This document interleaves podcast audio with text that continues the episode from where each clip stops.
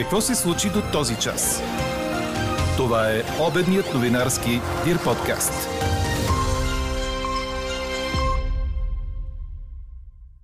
Двете деца от Сърбия, които останаха за лечение в Пирогов след катастрофата в неделя, са в стабилно, но все още тежко състояние.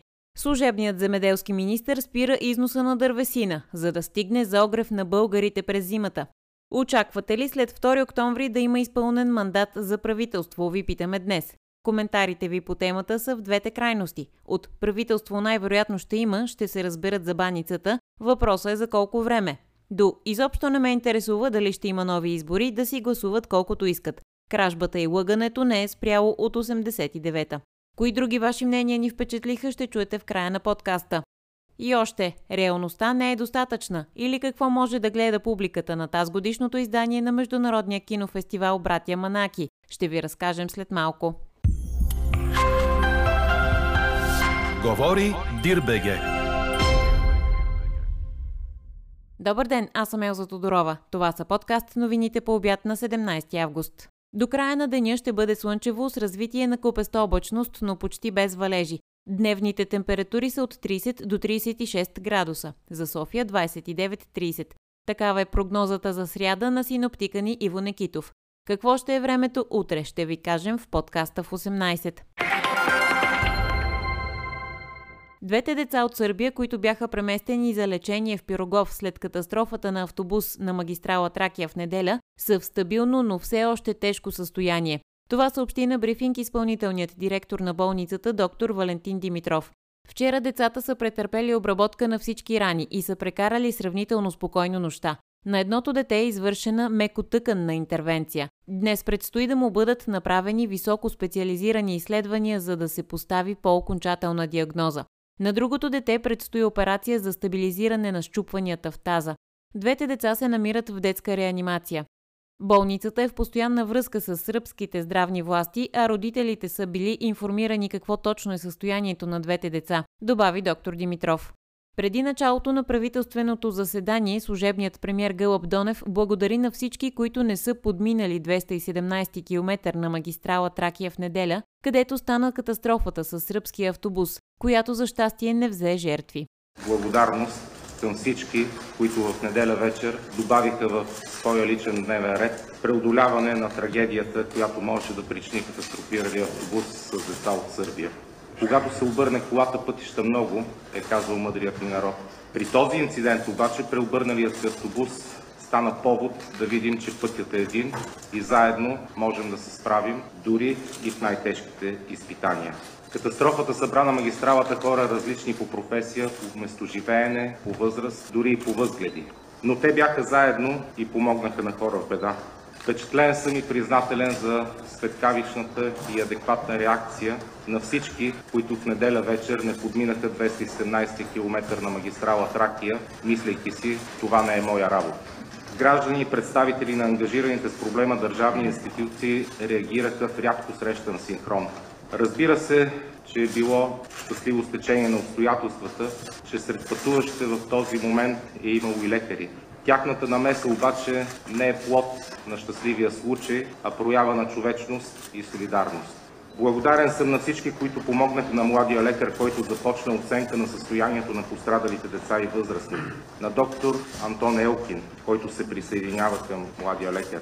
На Теодор Бочев и Живко Стамбулиев, които помагат за изваждането на децата от автобуса и на всички останали очевидци на катастрофата, които действат с мисъл и грижа за живота и здравето на децата. Благодарен съм на екипите на бърза помощ, на лекуващите лекари, на медицинските сестри, на пътна полиция, на местната власт Стара Загора. Надеждите са ни, че децата настанени в Пирогов ще се възстановят бързо. Миналата седмица при участието ми в националното съвещание на МВР споделих убеждението си, че войната на пътя е безумие, с което можем да се справим заедно. От МВР очаквам сериозен контрол за спазване на правилата за движение. Да върнем вниманието си към живота е призивът ми към всички. Защото ако ценим живота, своя и на непознатият на срещното платно, ще следваме закона вътре в нас. Иначе първа точка в дневния ред на Министерския съвет е преодоляване на бедственото положение в община Своге, обявено на 15 август вечерта. Над 12 000 души останаха без вода, след като дебитът на река Искрецка намаля значително и засегна подаването на вода към Своге и селата Искрец, Свидня и част от Церово. От снощи и община Свищов е в бедствено положение заради безводие. Засегнати са селата Българско Сливово, Горна Студена и Совата, частично и Овча могила, Александрово, Червена, Драгомирово и Морава. От общината казват, че компрометирана водопроводна мрежа и непрекъснатите аварии на напорния водопровод са довели до това да се стигне крайния предел на мощностите за подаване на вода. Заради сериозен дефицит на дървен материал в България, още днес служебният земеделски министр Явор Гечев ще разпореди да бъде спрян износът към трети държави. Това обяви той пред BTV. По думите му се очаква и повишаване на цените, но няма риск за хората в селските райони, които използват това средство за отопление, да останат на студено. По думите му е пропуснат моментът да се отрази, че търсенето на дървен материал, включително заради цените на горивата, е нараснало три пъти. Все още обаче има около месец, за да се навакса този дефицит. Какво още очакваме да се случи днес? До 17 часа днес политически партии и коалиции могат да подават документи за регистрация за изборите на 2 октомври, напомнят от Централната избирателна комисия.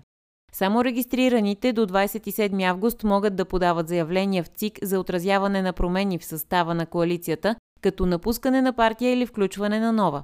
В този смисъл, ако продължаваме промяната и Демократична България решат да се явят заедно на изборите, това може да бъде записано в рамките на следващите 10 дни.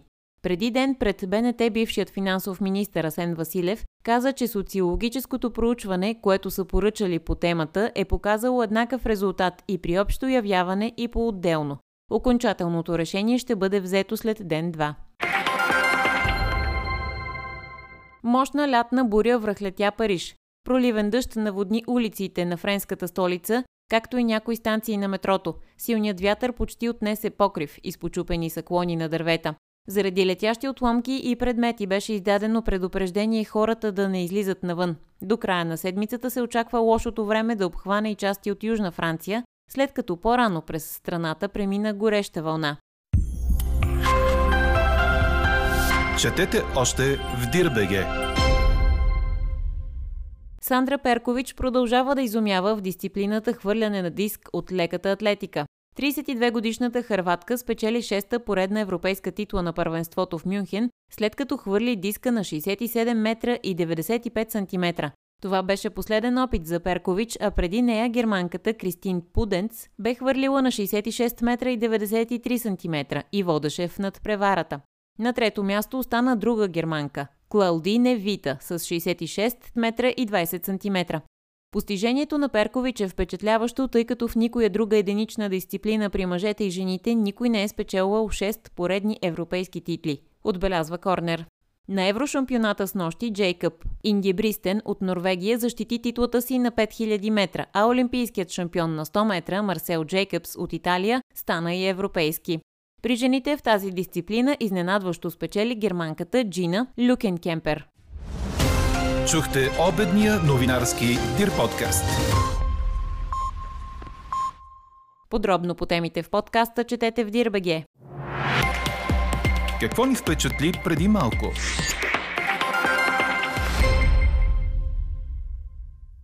Носителят на Оскар за кинематография на филма Беднякът милионер Антони Дот Мантъл ще получи награда за цялостно творчество в тази годишното издание на Международния филмов фестивал в Битоля, който започва този петък в югозападната ни съседка. Фестивалът се провежда от 1979 година в чест на братя Манаки, оператори на първите филми заснели истории от македонския град. Тази година мотото на феста е реалността не е достатъчна, а в листата с заглавия на късометражни филми доминират жените оператори. Елена Бейкова разказва повече.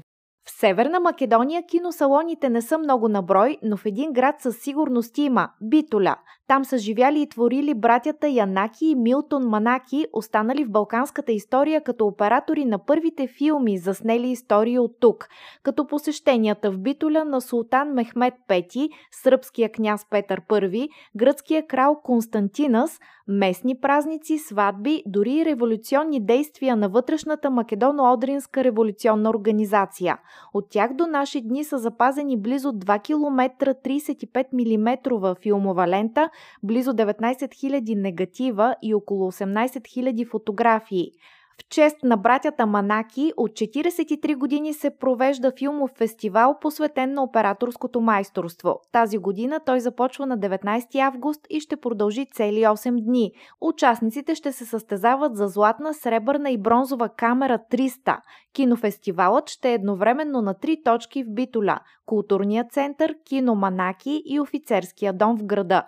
Програмата започва с Божията ръка на Пауло Сорентино. В нея са включени и победители от фестивалите в Кан, Берлин и Карло Вивари, като Триъгълник на тагата на Рубен Остлунд и Елкарас на Карла Симон. Публиката ще гледа и два македонски филма Снежанка на края умира на Кристиан Ристевски и Мими на Дариан Пейовски.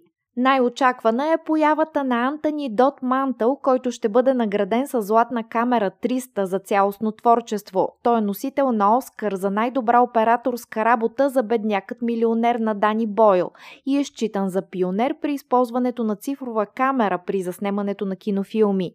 Селекцията за програмата от късометражни филми е от 12 заглавия, между които Дни без, Варшава, последният ферибот от острова на тревата, мемуар на една непредвидена буря, Коса, яйце, домашна работа, тръби в небето.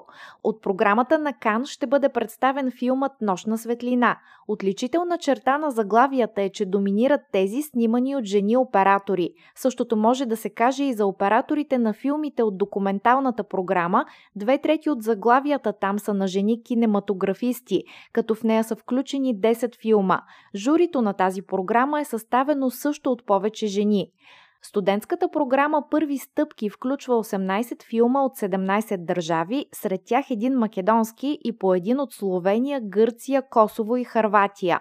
В рамките на фестивала Workshop ще има операторът Антуан Хеберле, който е работил с редица европейски режисьори. Той е кинематографист на предизвикалия дискусии носител на Златен глобус за чуждестранен филм Парадис Нау от 2005 година. Работил е в Палестина, Израел, Чили, Бразилия, Турция, Тайван, Италия и Тунис. А какво ще кажете за това?